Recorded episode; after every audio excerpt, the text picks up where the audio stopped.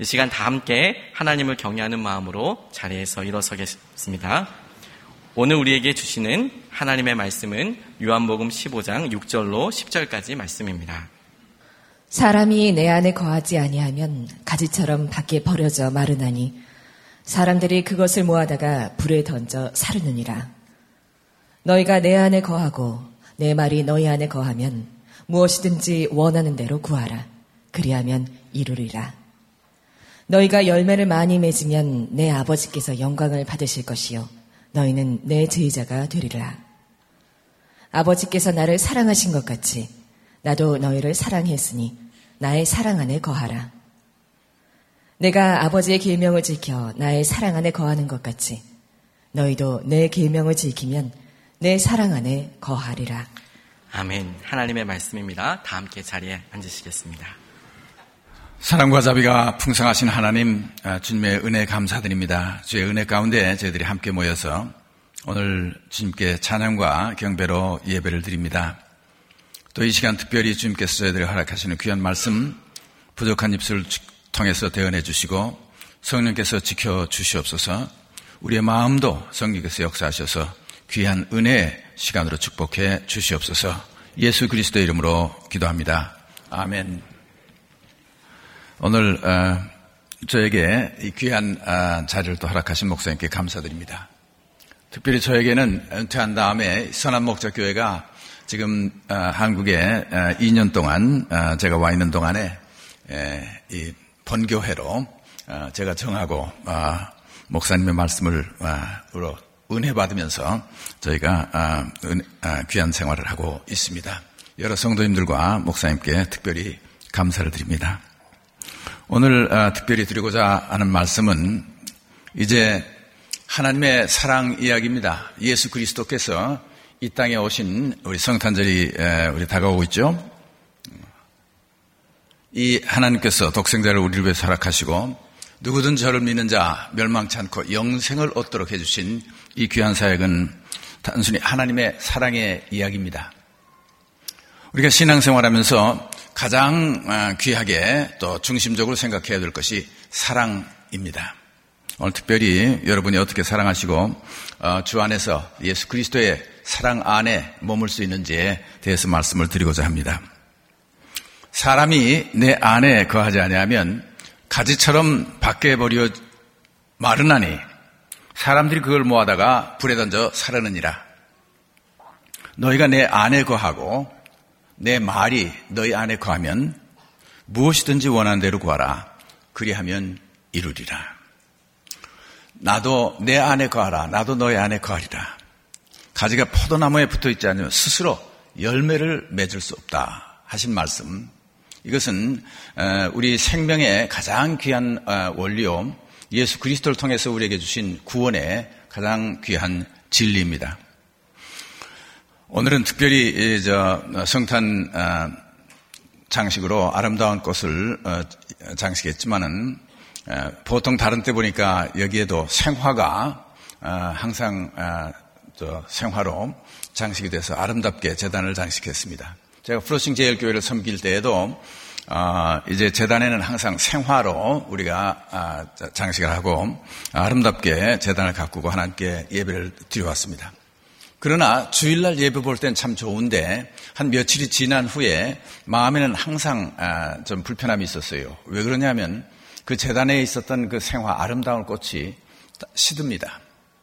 시들면 그것을 가차없이 미련 없이 쓰레기통에 갖다 버려요. 그렇게도 아름다웠던 꽃인데 며칠이 지난 후에 쓰레기통에 갖다 버림 받습니다. 왜 그렇습니까? 꺾인 꽃들이었었어요. 꺾인 가지입니다. 나무에 붙어 있지가 않았어요.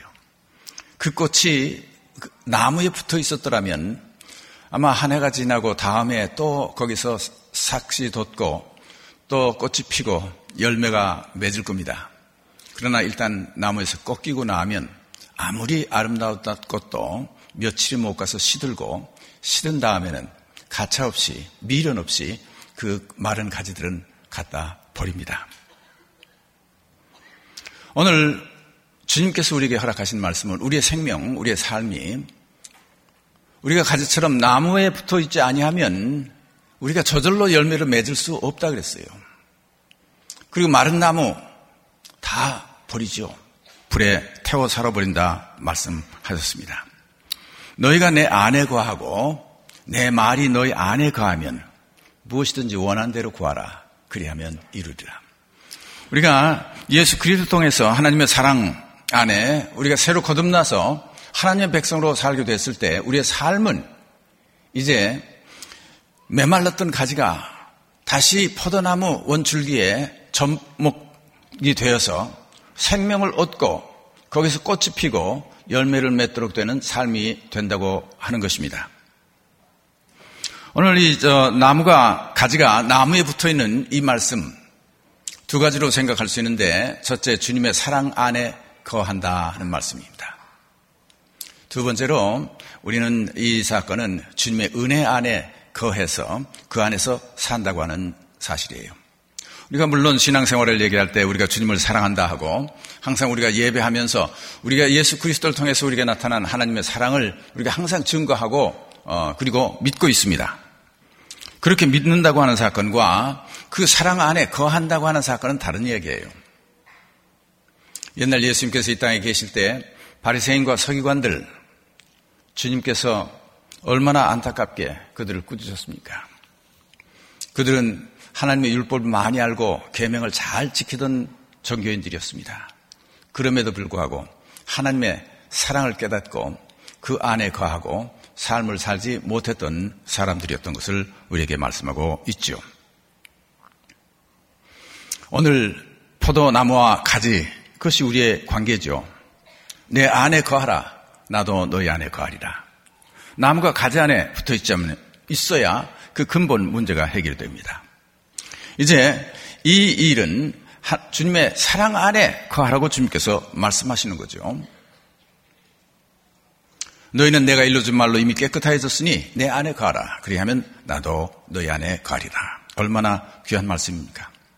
그래야 우리의 삶에서 열매를 맺게 됩니다. 우리는 흔히 생각할 때 예수를 믿으면서 의로운 행위를 해야 된다고 해서 좋은 일을 하려고 많이 노력을 하고 살고 있습니다. 그러나 그 우리가 노력으로 우리의 뜻으로 우리의 지어먹은 마음으로 하는 귀한 아름다운 행실이라고 생각하는 그 행동들은 주님께 크게 인정을 받지 못해요. 우리 삶에서 맺어지는 의로운 열매, 성령의 열매가 주님께서 우리 삶에서 카운트 하시는 것입니다. 이 열매라고 하는 것은 가지가 나무에 붙어 있어야 가지에서 맺어지는 겁니다. 우리 신앙생활은 그런 의미에서 우리가 주님 안에 주님 사랑 안에 거하는 것이죠. 주님께서 우리가 말씀하십니다.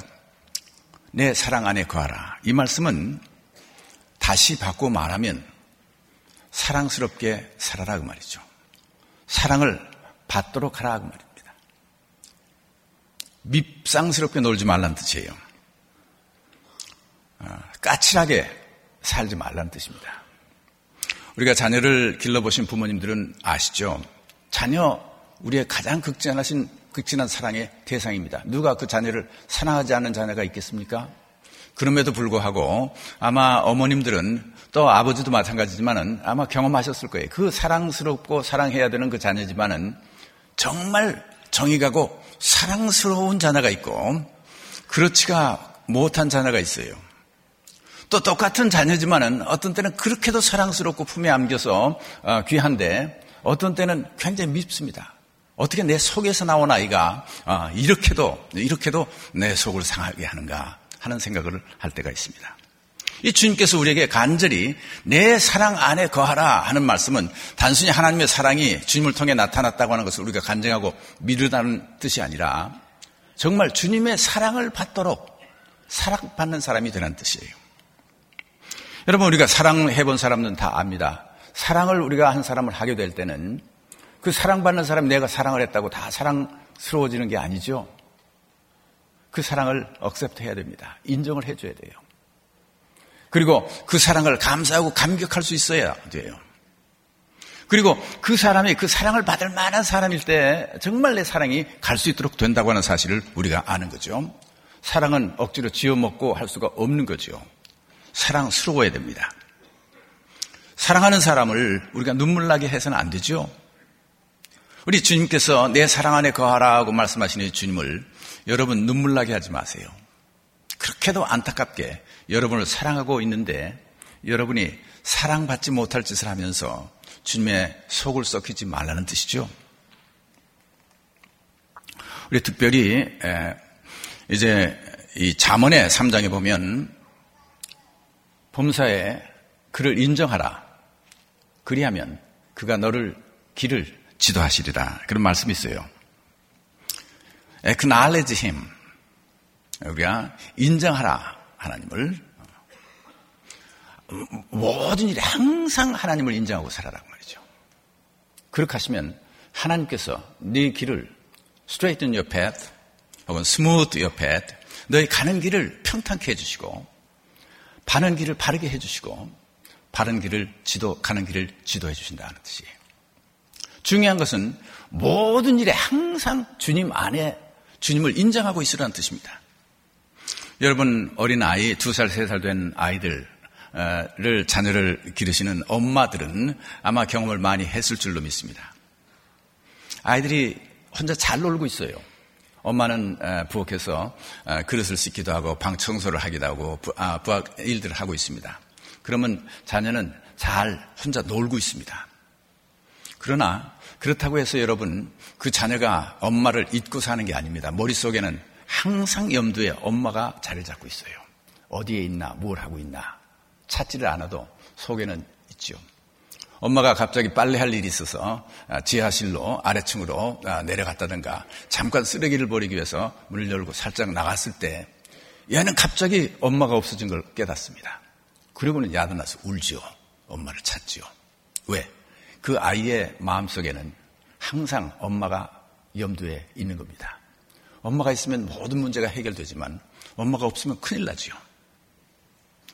우리가 예수님을 구주로 믿고 하나님의 은혜 속에 우리가 살고 있으면서 과연 우리는 하나님을 그렇게 인정하고 그렇게 생각하고 살고 있느냐 말이죠. 이 사랑을 내 사랑 안에 거하라 하는 얘기는 내 사랑을 정말 받을 만큼 되라고 말이죠. 사랑스럽게 살아라 하는 얘기는 우리 어린 아이들이 엄마에게 품에 팍 안길 때 정말 사랑을 주게 됩니다.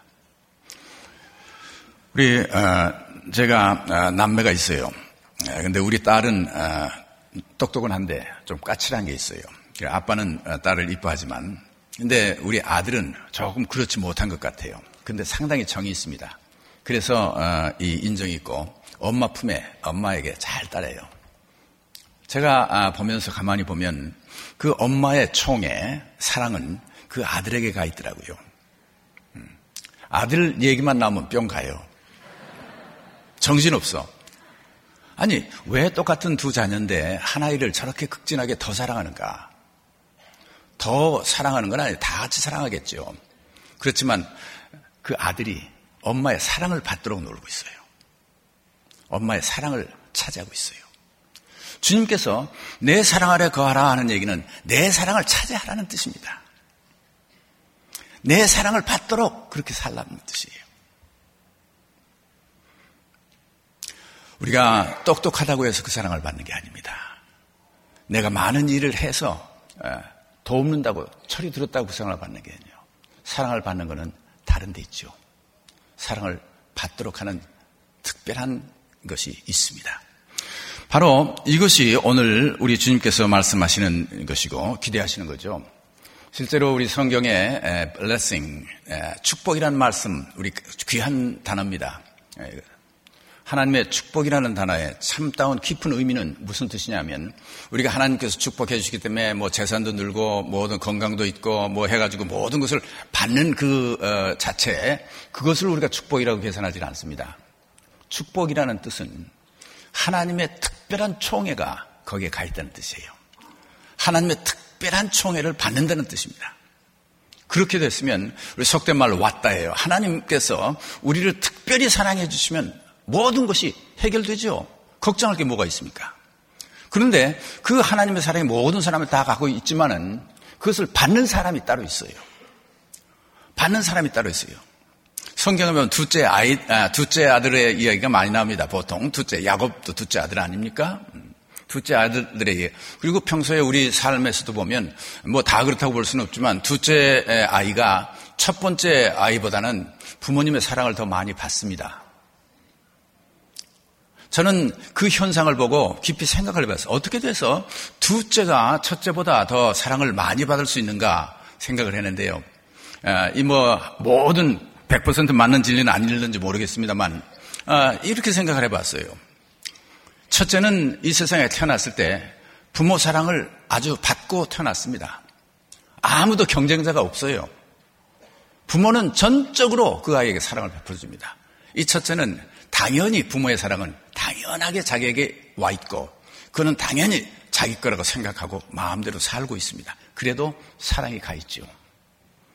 근데 둘째가 이 세상에 태어나고 보니까는 벌써 부모의 사랑을 받는 형이 혹은 누나가 그 자리를 차지하고 있는 거예요, 벌써. 세상에 경쟁자가 벌써 먼저 와서 자리를 차지한 거 아닙니까? 그거 두 번째 이 아이는 그 부모의 사랑을 쟁취해야 됩니다. 따내야 되겠죠. 먼저 자리 차지하고 있는 그 형의 사랑을. 둘째는 어떻게 받습니까? 물론 이것을 의식적으로 계산해서 그 어린아이가 그렇게 했다고 볼 수 없지만 우리가 태어날 때부터 우리가 보고 판단합니다. 무의식 중에. 그래서 이 둘째는 어떤 생각을 하냐 하면 눈치를 봅니다. 어떻게 하면 내가 엄마, 아빠의 사랑을 받을 수 있을까? 아하, 이렇게 하면 형이 엄마한테, 아빠한테 야단을 맞는구나. 그렇죠. 아, 이렇게 하니까 아빠, 엄마가 사랑해주는구나. 그걸 알았어요. 그래가지고, 어, 미움받고 야단맞을 짓은 안 합니다. 그리고 또 칭찬받고 사랑받을 짓은 해요. 왜냐하면 봤거든요. 알았거든요. 그러니까 부모 생각에는 어떻게 내 마음에 이렇게 꼭 드냐고 말이죠. 어떻게 사랑받을 짓만 둘째는 하느냐고 말이야. 우리가 사랑이라고 하는 것은 사랑받을 짓을 해서 사랑을 받아야 됩니다. 사랑이 있다고 해서 그냥 항상 거기에 있다고만 생각하지 마세요. 하나님의 축복이라고 하는 것은 그 사랑을 내가 얼만큼 받아들일 수 있도록 그래 주님의 사랑이 우리에게 얼만큼 내게 다가올 수 있도록 우리가 사느냐 하는 것이 중요한 거예요. 여러분 신앙생활에 오늘 가장 중요한 파트를 말씀드렸습니다. 예수 믿으면서 이것만 잘하시면 돼요. 주님께 어떻게 하면 주님의 사랑을 받을 수 있는가? 주의 사랑 안에 가라. 물론 주님께서 모든 사람을 위해서 희생하시고 또 모든 사람에게 사랑을 베풀기를 원하고 계시죠. 그럼에도 불구하고 주님의 마음은 상하고 사랑받지 못하는 사람 때문에 애타하시고 계시는 것입니다. 주님께 십자가를 앞에 놓고 예루살렘아, 예루살렘아, 내가 얼마나 암탉이 자기 새, 새끼를 날개 아래 품으려고 하는 것처럼 노력했다고 하는 말씀을 하시죠. 그러면서 한탄하시고 계세요. 무슨 말씀이세요? 주님께서 얼마나 예루살렘 그 많은 백성들을 사랑하려고 노력을 했습니까? 그 사랑을 베풀고 품어주려고 했는데 그 품에 안기지를 않았다는 얘기예요. 사랑이라고 하는 것은 품에 안겨야 됩니다. 절대 의지하면서 그 안에 복종할 수 있어야 사랑이 되는 거죠. 이 사랑에 제일 중요한 것은 아, 이 순종입니다. 오늘 주신 말씀에 보면 내가 아버지의 계명을 지켜 그의 사랑 안에 거하는 것 같이 너희도 내 계명을 지키면 내 사랑 안에 거하리라. 이 말씀은 율법적 행위를 해서 의로운 행위를 많이 해서 주님 나는 이만큼 의롭습니다 하는 것 가지고 주님의 사랑을 받겠다는 얘기가 아닙니다. 내가 아버지의 계명을 지켜 그의 사랑 안에 거하는 것. 주님께서 하나님의 뜻을 알고 하나님의 마음에 듣는 모든 일을 하셨어요. 순종을 하셨어요. 그렇게 해서 아버지의 사랑을 받았던 것처럼 너희도 내 계명을 지켜 내 뜻을 알고 내 마음을 알고 그리고 그 안에 순종함으로써 내 사랑 안에 거하라는 얘기예요. 다시 말씀드려서 사랑을 우리가 받을 수 있는 특별한 총애를 받을 수 있는 것은 이 순종에 있습니다. 여러분, 여러분의 자녀를 보더라도 저는 목회를 하면서도 마찬가지예요. 제가 이제 부목사님, 우리 유목사님도 마찬가지시겠지만은 또 교회 안에 성도님들도 아, 또 재직들도 많이 있습니다. 근데 다 열심히 일하고 있지만 열심히 일하고 특별한 사랑이 많이 가지 않는 사람들이 있어요. 열심히는 일했지만 자기의 뜻, 자기의 고집, 자기가 원하는 것 가지고 열심히 일하는 사람이 있습니다. 내 뜻을 알고 내가 원하는 것을 그들의 순종을 잘해주는 그 어, 사람은 똑똑하지 않다고 하는지 모르지만은 아니에요. 내 사랑이 거기 가 있습니다. 사랑스러워요. 정말 믿을만해요. 이 사랑이라고 하는 것은 우리가 순종이라고 하는 것을 통해서 사랑을 우리가 내 것으로 만들 수가 있어요. 내 사랑 안에 거하라. 계명을 지켜서 내가 아버지의 사랑 안에 거한 것 같이 너희도 내 계명을 지키고 내 사랑 안에 거하라 하신 말씀은 주님께서 내 말, 내 마음을 깨닫고 내 뜻을 알고 그리고 내 말에 순종하는 삶을 얘기하는 것입니다. 이 순종이라고 하는 것은 우리가 흔히 얘기를 할 때 그냥 누가 나에게 뭐 하라고 하면 모든 사람이 다 그냥 순종하지 않습니다. 다 헤아려서 순종할 것 순종하고 순종 안 맞는 것은 우리가 순종하지 않지 않습니까? 내가 생각해 봐서 할 만한 것은 우리가 순종하고 그렇지 못한 건 안 해요. 따져봐서 이치에 맞으면 아하 이건 이치에 맞아. 그러니까 내가 행하고 아니야 이건 이렇게 가지고는 되는 게 아닌데 어떻게 이렇게 엉뚱한 얘기를 하시지 하면 안 해요. 될 것 같으면 우리가 순종하고 안 될 것 같으면 안 하지 않습니까? 그것은 순종이 아니에요. 순종이라고 하는 것은 이치에 맞든 안 맞든 내 생각에 될 것 같든 안 될 것 같든 도대체 왜 이렇게 되는지 알 수 없더라도 그분이 말씀하시니까 네 하는 게 순종이에요. 제가 자녀를 기르면서 그래도 우리 아이들보다는 한 세대가 위가 아닙니까 부모는 30년을 더 산 사람이에요. 그래 내가 우리 아이 보고 야 유민아 너 이렇게 해야 돼. 저 미국에서 자랐기 때문에 걔가 한글을 공부를 잘 안 해요. 그래 한글 공부를 하라고 하면 보통 미국에서 자란 아이들이 왜 내가 한글 공부를 해야 돼? 여기서 한글이 무슨 소용이 있느냐고 말이죠. 이 얘기를 보통 하죠. 그래서 부모들이 애를 많이 먹어요. 따지면 맞거든요. 무슨 소용이 있어요? 아니야. 하려면 해. 아버지가 말씀하시니까 지금 생각에는 그게 필요 없는 것 같지만 내가 공부를 해야지 하고 하는 건 순종입니다. 근데 머리를 굴려서 이게 무슨 소용이 있느냐 그 말이죠. 될 만한 건 내가 하지만 필요 없는 거는 안 한다 그 말이죠. 이건 순종이 아니에요. 순종이라고 하는 것은 보세요. 30년을 더 산 부모의 말씀도 자녀가 제대로 이해를 못할 때가 있어요.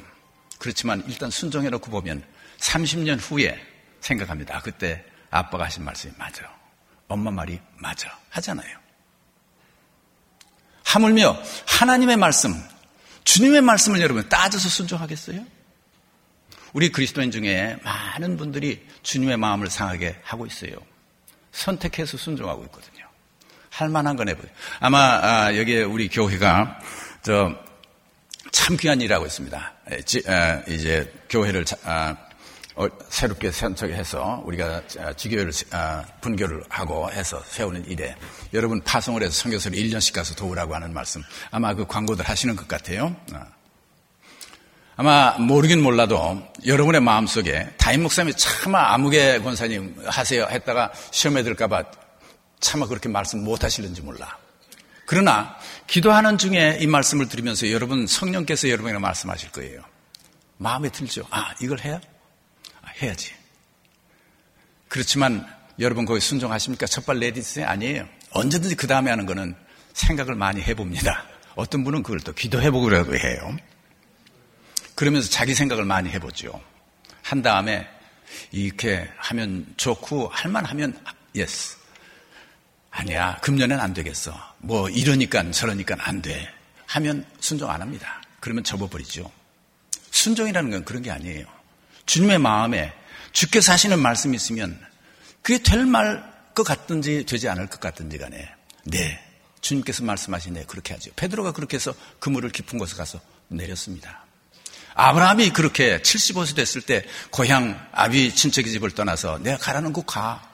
너를 복의 근원을 만들겠다 하셨을 때 아브라함은 갈 곳을 모르고 그냥 출발했어요.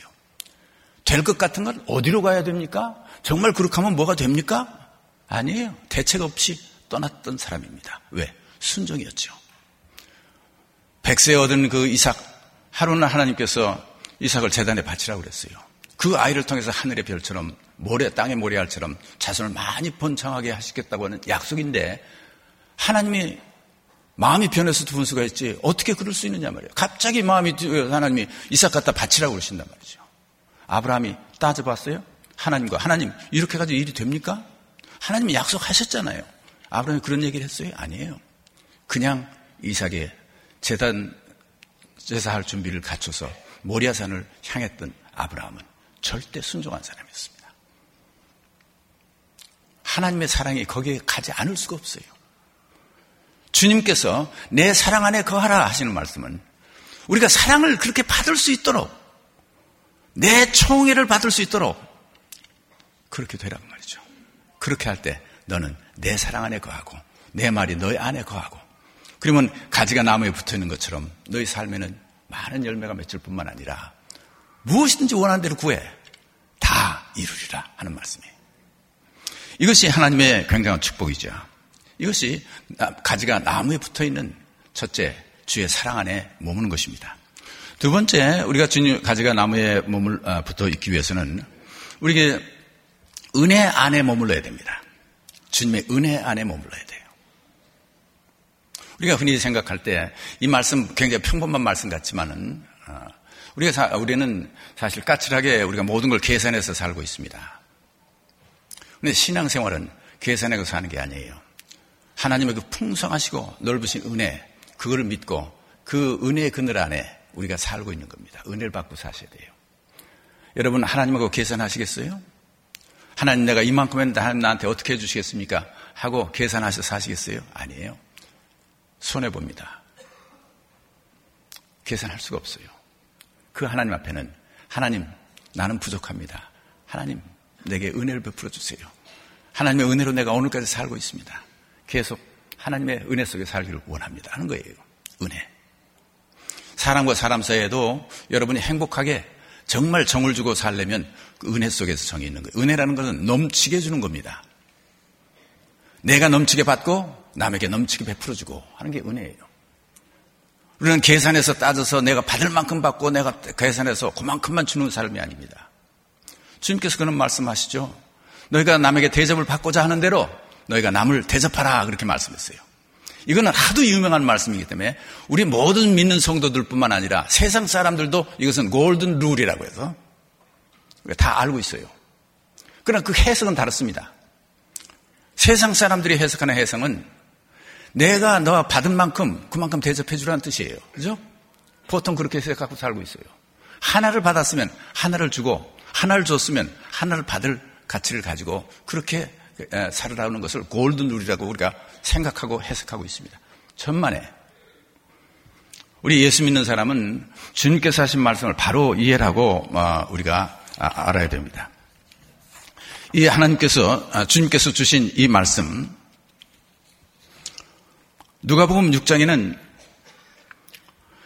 너희는 원수를 사랑하며 너희를 미워하는 자를 선대하고 너희를 저주하는 자를 위해 축복하며 모욕하는 자를 위해 기도하라.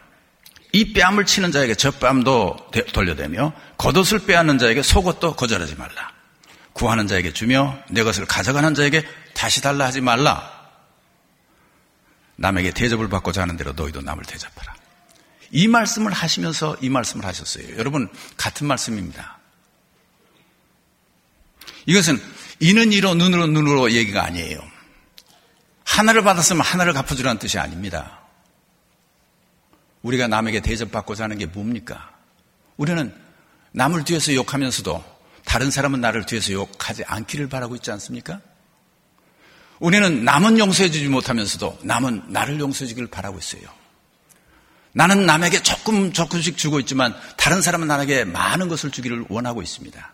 되로 받고, 아, 되로 주고, 말로 받기를 원하는 게 우리가 원하는 거예요. 이거 우리가 솔직하게 알아야죠. 주님께서 하신 바로 그 얘기예요. 우리가 받기를 원하는 것은 되로 주고 말로 받기를 원하는 게 아니냐 그 말이죠. 그러니까 너희도 남에게 그대로 해줘라 그 말이죠. 오리를 가자면 심리를 가지고 겉옷을 빼앗는 자에게 속옷도 거절하지 말라는 게 바로 남에게 대접을 받고자 하는 대로 남을 대접하라는 말이에요. 이건 은혜의 관계입니다. 하나님과 우리 사이에 하나님께서 우리에게 있는 그대로 대접을 했다면 어떡할 뻔했어요. 중요한 것은 우리는 하나님의 은혜 속에서 살기를 원합니다. 내가 하나님께 받을 만한 것을 넘어서 하나님의 그 풍성한 은혜로 내게 보답해 주시고 주었을 거 우리가 믿고 살아야 되지 않겠어요? 그 은혜 관계에 머물러서 산다고 하는 것이 가지가 나무에 붙어 있는 관계예요. 하나님의 은혜 속에 우리가 살아야 됩니다. 근데 은혜 속에 사는 가장 중요한 키가 뭔지 아세요? 감사입니다. 감사. 아까 총애를 받고 사랑을 받기 위해서는 우리가 순종이라고 그랬어요. 근데 하나님의 은혜 속에 살기 위해서는 우리가 감사하는 삶 속에 살아야 돼요.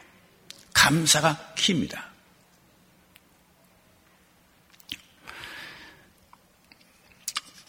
예수님께서 10명의 문둥병자 고쳐주셨습니다.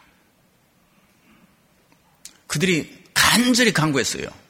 주여 우리를 불쌍히 여기시옵소서.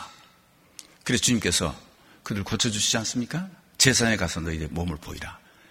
가는 도중에 자기들이 나은 것을 알았죠. 너무나 놀라운 기적입니다. 기적 중의 기적 아니에요. 평생 문둥이로 살아야 될 텐데, 이 어, 문둥 병자로 살아야 되는데, 이제 정말 이 병만 나으면 한이 없겠다고 생각했던 그들이 어, 정말 이 불가능한 것이 이루어졌어요. 주님을 통해서 이루어졌습니다. 근데 아합은 거기서 집으로 다 가고 한 사람은 돌아와서 주님께 감사를 했어요. 주님께서 말씀하시기를 고침을 받은 사람이 열 다 어디 있냐? 아홉은 어디 있냐고 말이죠. 한 사람만 돌아왔어요. 주님께서 내 믿음이 너를 구원하였다라고 말씀하셨죠. 돌아와서 감사한 사람은 이제 주님의 구원 속에 사는 사람이었어요. 이제 주님의 가지에 나무에 붙어서 사는 가지로 새 삶을 살 수 있게 됐습니다. 여러분 문둥병이 있었던 이들에게 당시에는 그것만 해결되면 모든 문제가 해결될 줄 알았지만 아니에요. 그들은 일평생 사는 동안 수없이 하나님의 은혜 속에서 하나님의 기적을 경험하고 살아야 될 일들이 앞에 수없이 있으면 문둥병 해결된 것만이 해결이 아니에요. 여러분 그렇다고 하면 우리 여기 있는 분들은 여러분 원하는 게 하나도 없어야 될 거 아니겠어요? 문둥병 걸리지도 않았었으니까. 아니에요. 근데 이 어리석은 아홉은 그것만 해결됐으면 끝난 줄 알았어. 은혜를 베풀어준 그 주님 아랑곳 없이 자기 갈 길로 갔습니다. 주님과 더 이상은 관계가 없어졌죠. 은혜의 관계가 끊어진 거예요. 그러나 돌아와서 감사한 한 명은 이제 주님과 자기 사이에 은혜의 관계를 유지할 수 있도록 된 겁니다. 뭘로 유지가 됐습니까? 감사예요. 감사. 흔히 우리가 생각할 때 감사는 모든 감사는 우리에게 준 사건에 내가 보답함으로써 감사가 끝맺는 매짐의 행위라고 우리가 생각을 하고 있어요. 마감하는 행위라고 생각하는데 아닙니다. 은혜 관계를 마감하는 행위가 아니라 앞으로의 그 은혜 관계가 계속 진전될 수 있는 문을 여는 시작하는 행위예요. 우리가 수없이 다른 사람들에게 여러분 은혜를 베풀고 귀한 일을 해줬지 않습니까? 근데 경험한 것은 배은망덕한 사람들 많아요. 감사 잊어버린 사람들 많습니다. 그리고 그 사람들과 여러분 은혜 관계는 끝난 겁니다. 다시 은혜를 여러분 안 베풀어요. 하나님도 마찬가지시죠. 우리가 감사라고 하는 것은 내게 은혜를 베풀어준 그 은혜 평생 잊을 수가 없게 되는 내가 사는 동안 한 번 받은 은혜는 잊을 수가 없는 거예요. 그렇기 때문에 하나님께 받은 감사는 한 번의 감사로 끝나는 게 아니라 범사의 감사는 감사로 넘어가는 거죠. 그러니까 가지가 나무에 붙어 있는 사람이에요. 감사라고 하는 건 감사했다가 또 조금 있으면 불평했다가 조금 있다가 왜 원망했다가 그 다음에 또 좋은 일이 생기면 감사했다가 이렇게 사는 게 감사가 아닙니다. 감사는 내게 한 번 좋은 일을 베풀어준 그분에게 감사하다고 하는 거예요. 그리고 그 감사는 내가 살아있는 동안 그 은혜는 없어질 수가 없어요. 항상 간직하고 사는 게 감사입니다. 그리고 틈날 때마다 그 감사를 표할 수 있어야 감사가 되는 거예요. 그럴 때 그분과 낯사의 은혜로운 관계는 계속 유지가 될 수 있는 거죠. 여러분, 사람과도 그렇지만은 살아계신 하나님, 또 우리 주님과 여러분, 은혜의 관계를 단절하지 마세요. 한 번 받은 이 은혜의 관계는 여러분, 영원히 간직하시는 것은 감사뿐입니다. 돌아와 감사할 수 있어야 돼요. 모든 걸 헤아릴 수 있어야 돼요. 많은 사람들이 그 감사를 뒤엎어버리는 경우가 많이 있어요. 은혜의 관계를 깨뜨려버리는 사람들이 많이 있죠. 포도나무 가지가 나무에 붙어 있다고 하는 얘기는 끊임없이 연결되는 얘기입니다. 그렇게 될 때 우리의 삶에 항상 기뻐하고 쉬지 않고 기도하고 범사에 감사할 수 있는 삶이 그 삶의 열매가 우리 삶에 맺혀지는 거예요. 주님께서 애타게 우리에게 말씀하십니다. 내 사랑 안에 거하라. 오늘 여기 계시는 우리 선한 목자교회 모든 성도님들은 모두가 주님께서 특별히 사랑하고 정말 너희는 내 품에 안겨서 내 사랑을 받고 있구나 하는 성도님 되시기를 주의 이름으로 축원합니다. 우리 기도하십니다. 사랑과 자신 풍성하신 하나님 감사합니다. 오늘 저희들에게 주신 이 귀한 말씀 간직하고 살아갈 수 있도록 축복하시옵소서. 주님께서 주 베푸시는 사랑을 우리들이 받을 수 있도록 축복해 주시옵소서. 받을 그릇을 준비할 수 있도록 도와주시고 주님의 그 사랑에 내 품을 나를 맡기고 안길 수 있도록 축복해 주시옵소서. 우리가 감사와 우리가 순종으로 주님의 은혜와 사랑 속에 거할 수 있도록 인도해 주시옵소서. 예수 그리스도의 이름으로 기도합니다. 아멘.